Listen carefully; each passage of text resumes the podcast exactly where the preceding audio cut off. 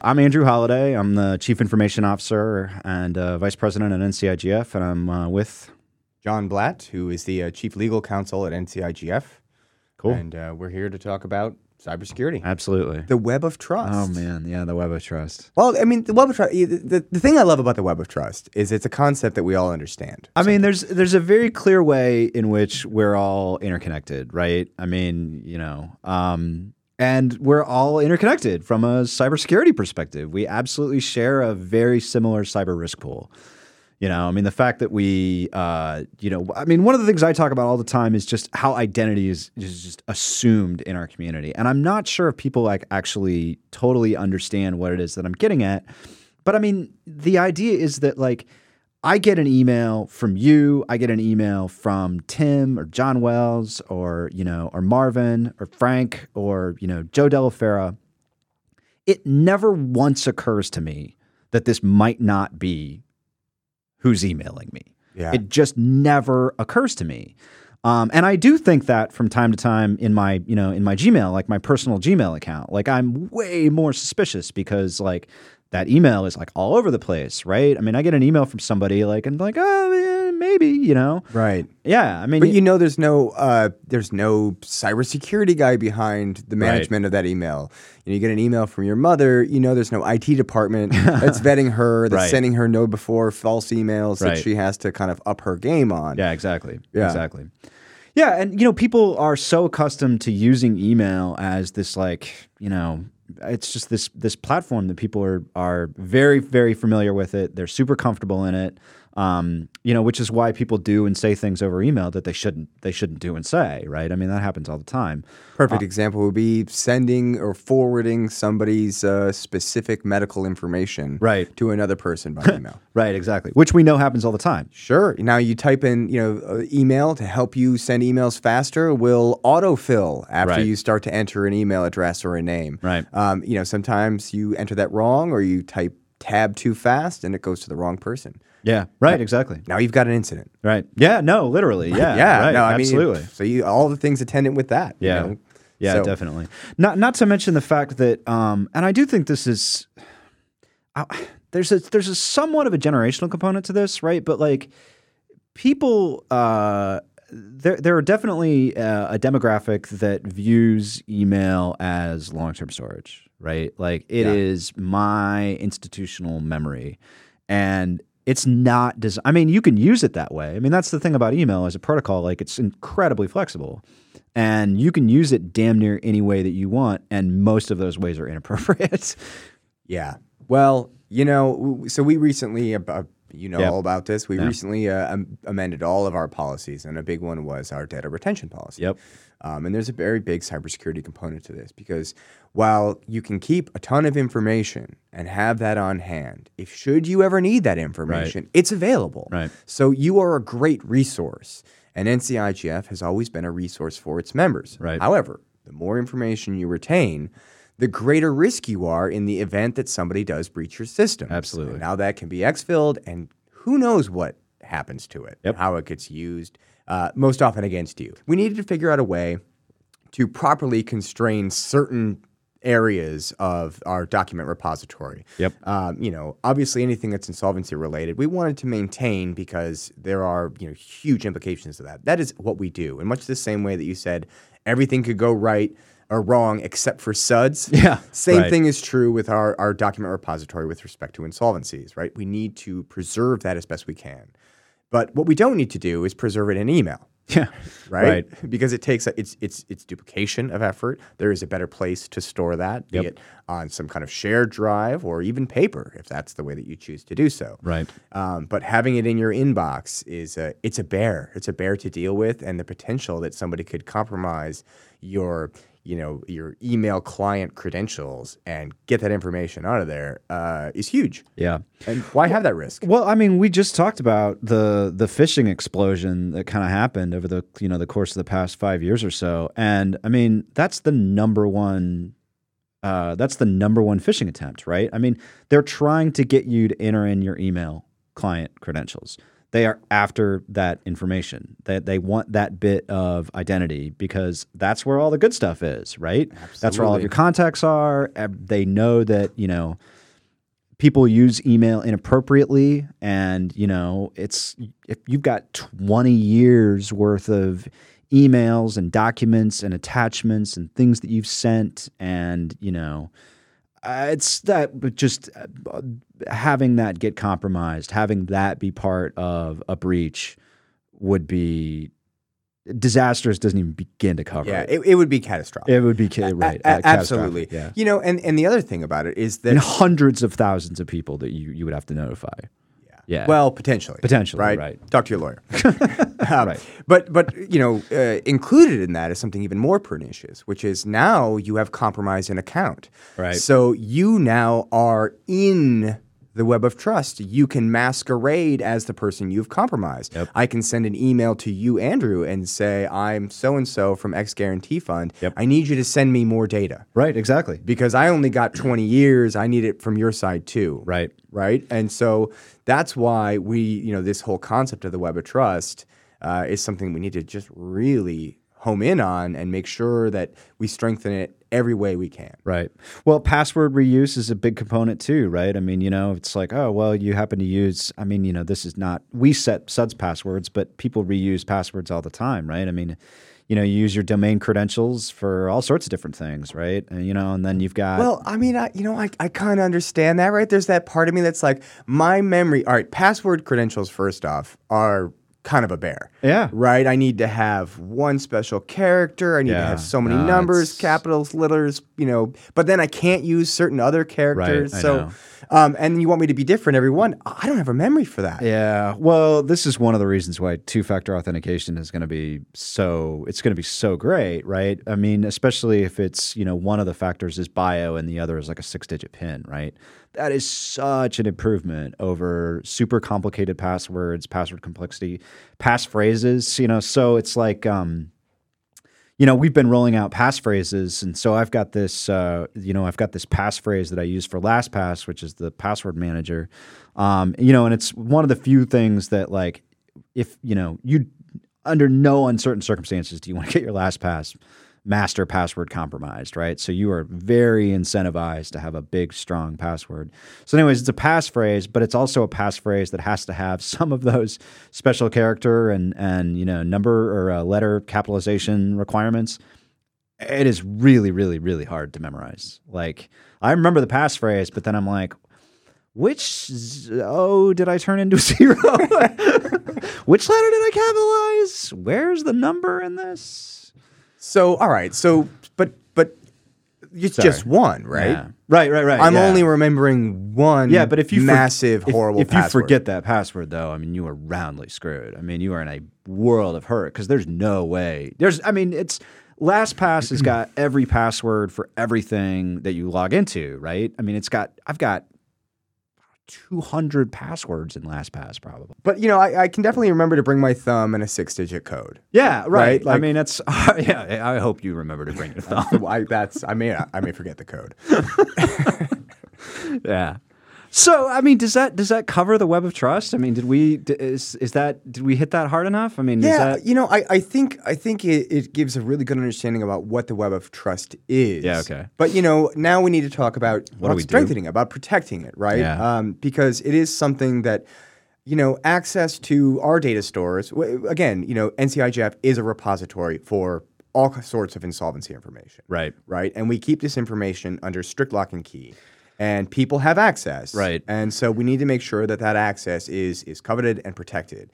So, what do we do? How do we make sure that the web of trust is strong enough so you know those institutions remain strengthened, Yeah. hardened? You know, it, it's a it's a great question, and I don't have a lot of really good answers for it. All I have is just more questions, um, and I think that's where you have to start, right? I mean, it's like kind of why we started with that survey questionnaire thing. Um, So fire fire away. What do you, what what are some good questions to ask? Well, the first thing we need to do, and and we discussed this at you know the board level as well, but we need to we need to have those questionnaires be tied to identity, right? We need to know. Uh, we need to know who is where, um, as far as their cybersecurity posture is concerned. I mean, we just we have to have that information. All right. So if you're going to have access to our data stores, we need to make sure that you are who you say you are and that you have some kind of cyber program going Right. on exactly. behind this, right? Yeah. Okay. right. Yeah. Um, you know, and I think that we are going to be looking to. So for anybody that, so I, I, the questions themselves, I, I think are are good questions. Um, I, and I'm not sure that there would be a whole lot of changes that I would make on the actual questions themselves. What we really though, what we need to do is we need to get, we need to find out who's answering what, and we need to find out who's not answering the questionnaire. Okay. I mean, you know, so there are gaps there. There are very clearly, um, you know, uh, guarantee fund managers that that did not answer the survey, and you know, we just need to. In the same way that like we've had that ongoing business plan project um, for the past couple of years to get like 100% completion on the reverse data mapper, we really need 100% participation in this cyber survey. It's Okay. just not it's just not too much to ask. Uh, yeah, I, I completely agree. I mean, with what's at stake, Right. and the ease at which it could be manipulated and misused, Right. and then the damage that it could it could ensue. Um, yeah, it's not too much to ask to say, all right, who are you? What's your cyber protocol? Right. And uh, and you know, and then try and go through some basic high level questions, such as, do you have a security policy? Right. Do you have a security incident response plan? Do you run scans on your system? How often is this done? Are all of these things independently vetted by a third party auditor? Right. Um, and, you know, and maybe you renew that every year, Yeah. right? You ask it again because I think you do. things change Yeah. and, and people will strengthen. Right. You know, and I think uh, the, at least the overall stated goal that I've heard from you and others is that, you know, our, our goal is not to exclude, but to include, right? To make sure that people pass. Yeah. Um, We really that's that's exactly right. I mean, we want nines and tens across the board from everybody. yeah, it's Like- good good for them, good for us. Absolutely it is. so how do we do that? Yeah, it's it's a hard it's a hard problem to solve, um, and it's a hard problem to solve because we really don't have any ability to control the behavior of the other organizations, right? I mean, you know, it's it's kind of um, classic NCIGF problem, right? I mean, we're a membership organization. We want to be here to support the members, um, and we don't really have a whole lot of ability to compel them to do anything. Um, and we don't have any sticks. All we've got are carrots, and we just need to figure out how to properly incentivize um, the guarantee funds to to you know take their cybersecurity program seriously. And I and I do think that they they take it seriously. Um, I think the majority of them take it seriously. It's just it's a lot of like, well, I don't know what to do next. Yeah, well, so you know, it, it's funny. Uh, I, I think maybe the growing pains that you went through back in 2012 when you got your first IT audit are some of the growing pains that are confronting a lot of the the managers today. Right. right. This is now on their doorstep because it's been brought there. Yeah. Um, and they haven't had to deal with it before. A lot of people have, uh, they pay third party vendors to manage Yep. their IT services. And that's great. And they rely on them to, to, to, you know, do these services according to, you know, the state of the art. Right. Um, but they don't know how to verify whether or not that's going on. And, uh, and that's a Yeah. hard r- road to cross. So, you know, us being able to kind of maybe package things up and say, look, here are some tools you can use. Right. I, I am at your disposal. Let me help you. So so uh, here's what you do. I mean, really, in a nutshell, like here here is what you do. You you go out, you buy KnowBe4, and you implement. Is that expensive? No, I mean, we looked at the prices just the other day. I mean, what it's like ten dollars per user per month or Yeah, something. maybe, maybe 15. I think it depends on a level of service that you buy and then the size of your organization. and it's and- it's inex- and it's it is hands down the best bang for your buck like very clearly because it not only does it do phishing tests but it also does training so what you do is you go out you spend the money on KnowBe4 and we're going to be rolling out KnowBe4 training the training side we're going to let me step back that that back a little bit we're going to be rolling out training to all of the suds users and all of the data mapper users and all of the reverse data mapper users we're going to be just putting them through training at least once a year as part of you know um, that that's going to be contingent upon their access. But if you're a guarantee fund manager, you want to go out and you want to get KnowBe4. You want to sign up all of your users for monthly phishing tests, maybe weekly phishing tests. Monthly is what KnowBe4 recommends. That seems about the right frequency, I think. Then you want to do you want to sign up for quarterly training. You want to put all of your employees through quarterly training. You want to make sure that your new employees that come on board get trained when they come on board as a condition of, you know, getting their user account for the first time. You want to go out and get Tenable Cloud, Nessus Tenable Cloud, um, and you want to do uh, at least weekly scans against your system. Um, and then you need somebody to send that information to, or you need to just say to your IT staff, hey, I need you to run weekly security scans using this tool, and that's your kind of like your marching list. Um, So is is that is that expensive? it's I forget. It's not. I mean, it's it's under it's under ten thousand dollars per year. I mean, it's like I, I don't remember exactly how much it is, but it's a very reasonable price. The heaviest lift on it is the technical side of it, right? I mean, you know, so not only do you have to get it up and running, then you've got to have you got to do something with it, right? I mean, because it's not just sufficient to have these scans. Then you have to go in and you have to do the the remediation piece. So uh, just break it one more time. Um, is this something? So let's say you did have an IT vendor. Yeah. Is that a, is that something you could require of them? I- I, need you to be able to do Tenable scanning. Yeah, you to- absolutely. and then iterate. Yeah, yeah. Oh, definitely. The the technical lift is not high. I mean, it really isn't. I mean, you know, it's like any IT person worth their salt should be able to figure out how to get a tenable scan up and running, and then also know what to do with those results. I mean, that's just that's just you know, it's table stakes for an IT person. I mean, it's it's not. There's not a big heavy lift associated with it. So yeah, so you do that. You want to do weekly scans, and then you want to make sure that the results of those scans are going to the right people and that things are being done about them. That gets you into your patching strategy. So you want a patching strategy. Um, I talked about that a little bit, right? I mean, you do run into the problem of it's like, okay, well, when do you reboot these things? Because a lot of times, especially Windows patches, require reboots. Um, Linux, to a less extent, do. Um, but I mean, you know, if you've got somebody that manages your infrastructure, you can just pay them to do that as well, right? I mean, it really just depends on on the state of your infrastructure. If you've got a single server and a and there's a lot of guarantee funds that do, you know, they got a single server sitting in a closet someplace.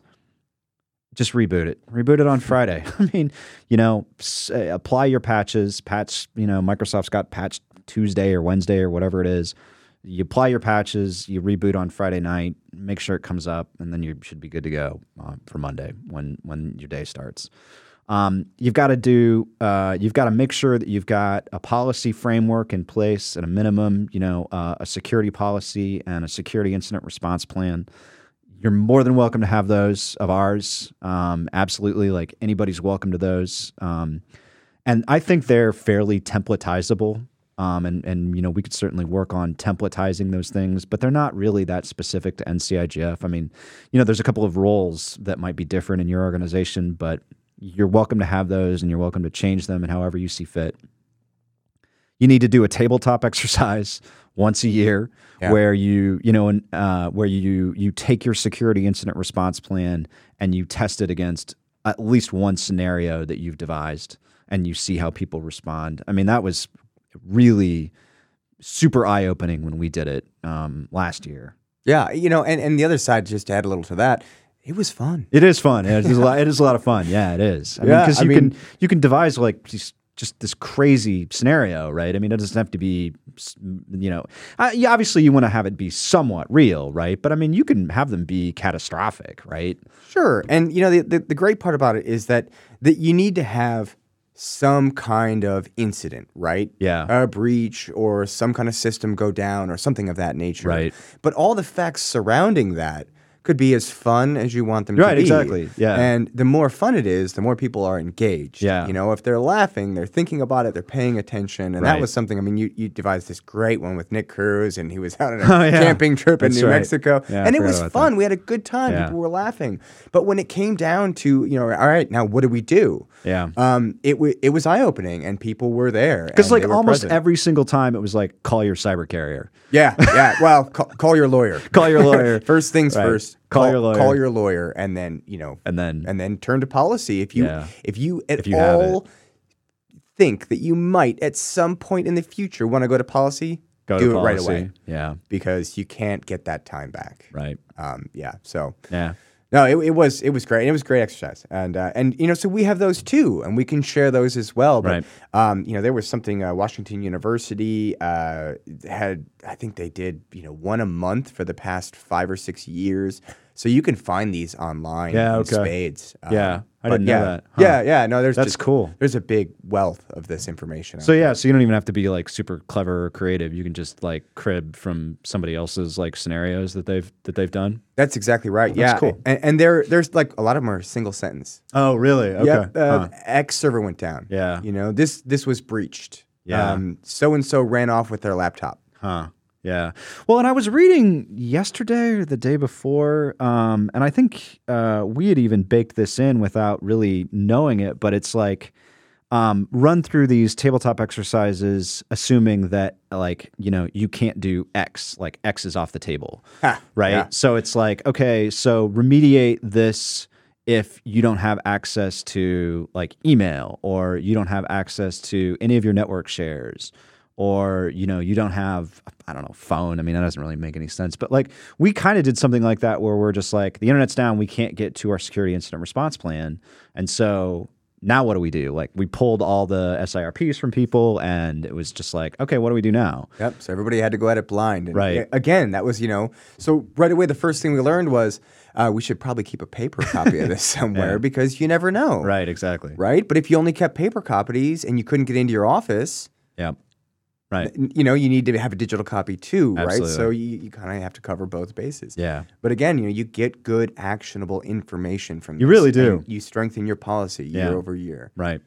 Yeah. So that, uh, and then um, audits. Start doing IT audits. If you're not doing them, start doing them. You know, find a firm. Um, you know, I, obviously we've talked up Charles Skrillo quite a bit, but I mean, all of the audits, all of the IT audits that we've had from all of the firms have have have been useful uh, at a minimum. So there, as an outsider, there are a host of different options when it comes to audits, right? Yeah. You, you mentioned that there are, you know, the, the main IT audit, which has several components Right. that you can buy a la carte, um, but there are also, you know, security posture analysis or SPAs. There are gap analysis. I mean, there's all these different acronyms you could choose to Right. purchase. Uh, as a first-time buyer, what would you what would you advise? Just jump off the deep end and Yeah, go with a local firm. I mean, if you can, go with a local firm. Find somebody that's you know um, within close physical proximity to you. They're all, like I said in the earlier part of this conversation, like a lot of these things are converging on NIST. So it's not like eight years ago where you know you may get some radically different um, set of findings or reports or something. Like things really are converging on NIST. Yeah, and Uh, so so just so everybody's aware, the NIST is NIST is the National National Institute of Standards and Technology. Right. It's a government organization. I think they're in Colorado is where they operate out of, something like that. Pueblo, Colorado. Oh God, I hope not. yeah, no, um, but yeah, they, they're a fantastic organization. They set forth a bunch of standards on on password policies Right. and cybersecurity frameworks. They have a vendor management policy. Um, um, and so if you're ever looking for guidance on anything, you can go there. Um, you know, it's funny you had alluded to earlier uh, the new Ohio uh, safe harbor law, um, which Such a step in the right direction. it, it, it, it truly is brilliant. I mean, it really is. It's just the first. It's the first time I've encountered one of these cyber laws where I'm like, that makes a ton of sense. Well, you know, up until now, everything has been focused on the stick, Yep. right? Uh, you must have X in place or we will beat you. Right. Um, and, you know, right now with this safe harbor provision, really what it does is it says, all right, we're going to reward you for good behavior. Right. And then we're also going to tell you what good behavior is. So Yeah. it sets forth these set like you know a, a whole litany of organizations that you can look to for certain protocols to follow. NIST being a large chunk of them. Right. Um, and it just says, look, if you adhere to these protocols and you put these in place, then should you suffer a breach, you will have an affirmative defense under Ohio law. And, you know, that's huge. It just Right. basically says, do the groundwork, build up your cybersecurity, and we will find protection for it. Right. Right. Well, it solves that problem that I was being more than just a little bit tongue in cheek about. But right, so uh, you know, I spend nineteen or twenty thousand dollars on Ingles, and all it does is give me bad news. Right. I mean, so, but it's like, oh, now I've spent nineteen or twenty thousand dollars on this really sophisticated piece of you know security monitoring software that gives me bad news, but I've also got an affirmative defense now, right? Right. Because I'm I'm I'm doing you know I'm going above and beyond. I mean I don't know if that's the the you know the barrier for affirmative defense, but it's like that is a it is a lot of money to be spent on you know basically getting cyber information, right? Yeah. Being protected. Well, yeah, you know, and it's not just one thing, right? They just want to make sure that uh, you're you're you're being diligent, Yeah. right? And So it's, incentivizing the right behavior. it's incentivizing the right behavior, you know, and it's the same thing. So you you you look at the way that the law is applied um, uh, for those seeking to go after boards for you know uh, like the the Target breach that went down. They tried Right. to go after the board and saying that you know you guys knew that there was a cybersecurity issue and you did nothing to protect it. Um, and what the court found is that actually no, they, they they knew that there was an issue. They had a plan in place to remedy the issue. And that alone was enough to show that the board was being diligent, and therefore, you know, they they kind of waived off any D&O suit. So uh, that was all that was required. Now that's a pretty low bar, but it didn't mean that they didn't suffer other, you know, breaches to the organization writ large, Right. right? I mean, it just meant that the directors were protected. But really, what it says is that if you are showing good governance, that you're paying attention to this stuff, that you're trying to put a pa- plan in place, that you're you're following and checking boxes, making sure that you're you're you're having good cybersecurity governance, right. then we'll protect you, we'll reward you, right? Because that's really what we want to have. We want everybody on this great high level playing field. Uh, It's the way it's it is where we all need to be.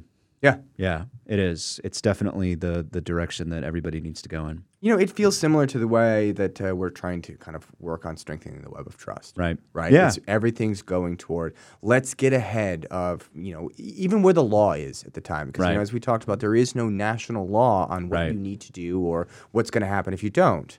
Um, but it's coming. Yeah, it absolutely is. I mean, Uh, everything is converging on this.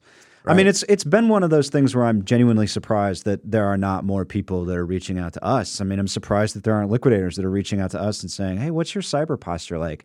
You've got all of this data of ours. Like, Yeah. how do we know it's safe?" Well, you know, the, the second that they're you know beholden to some higher law, uh, that will absolutely they'll come knocking Yeah, on the door. right. For more information, you know, you can reach out to to me uh, at my email address. You can reach out to Robin Webb, um, who is uh, going to be running communications. Um, also, check out our website, uh, ncigf.org. We're in the process of revamping the public-facing website as well as the members-only site. So you'll see some some pretty significant improvements there. And uh, thanks for listening.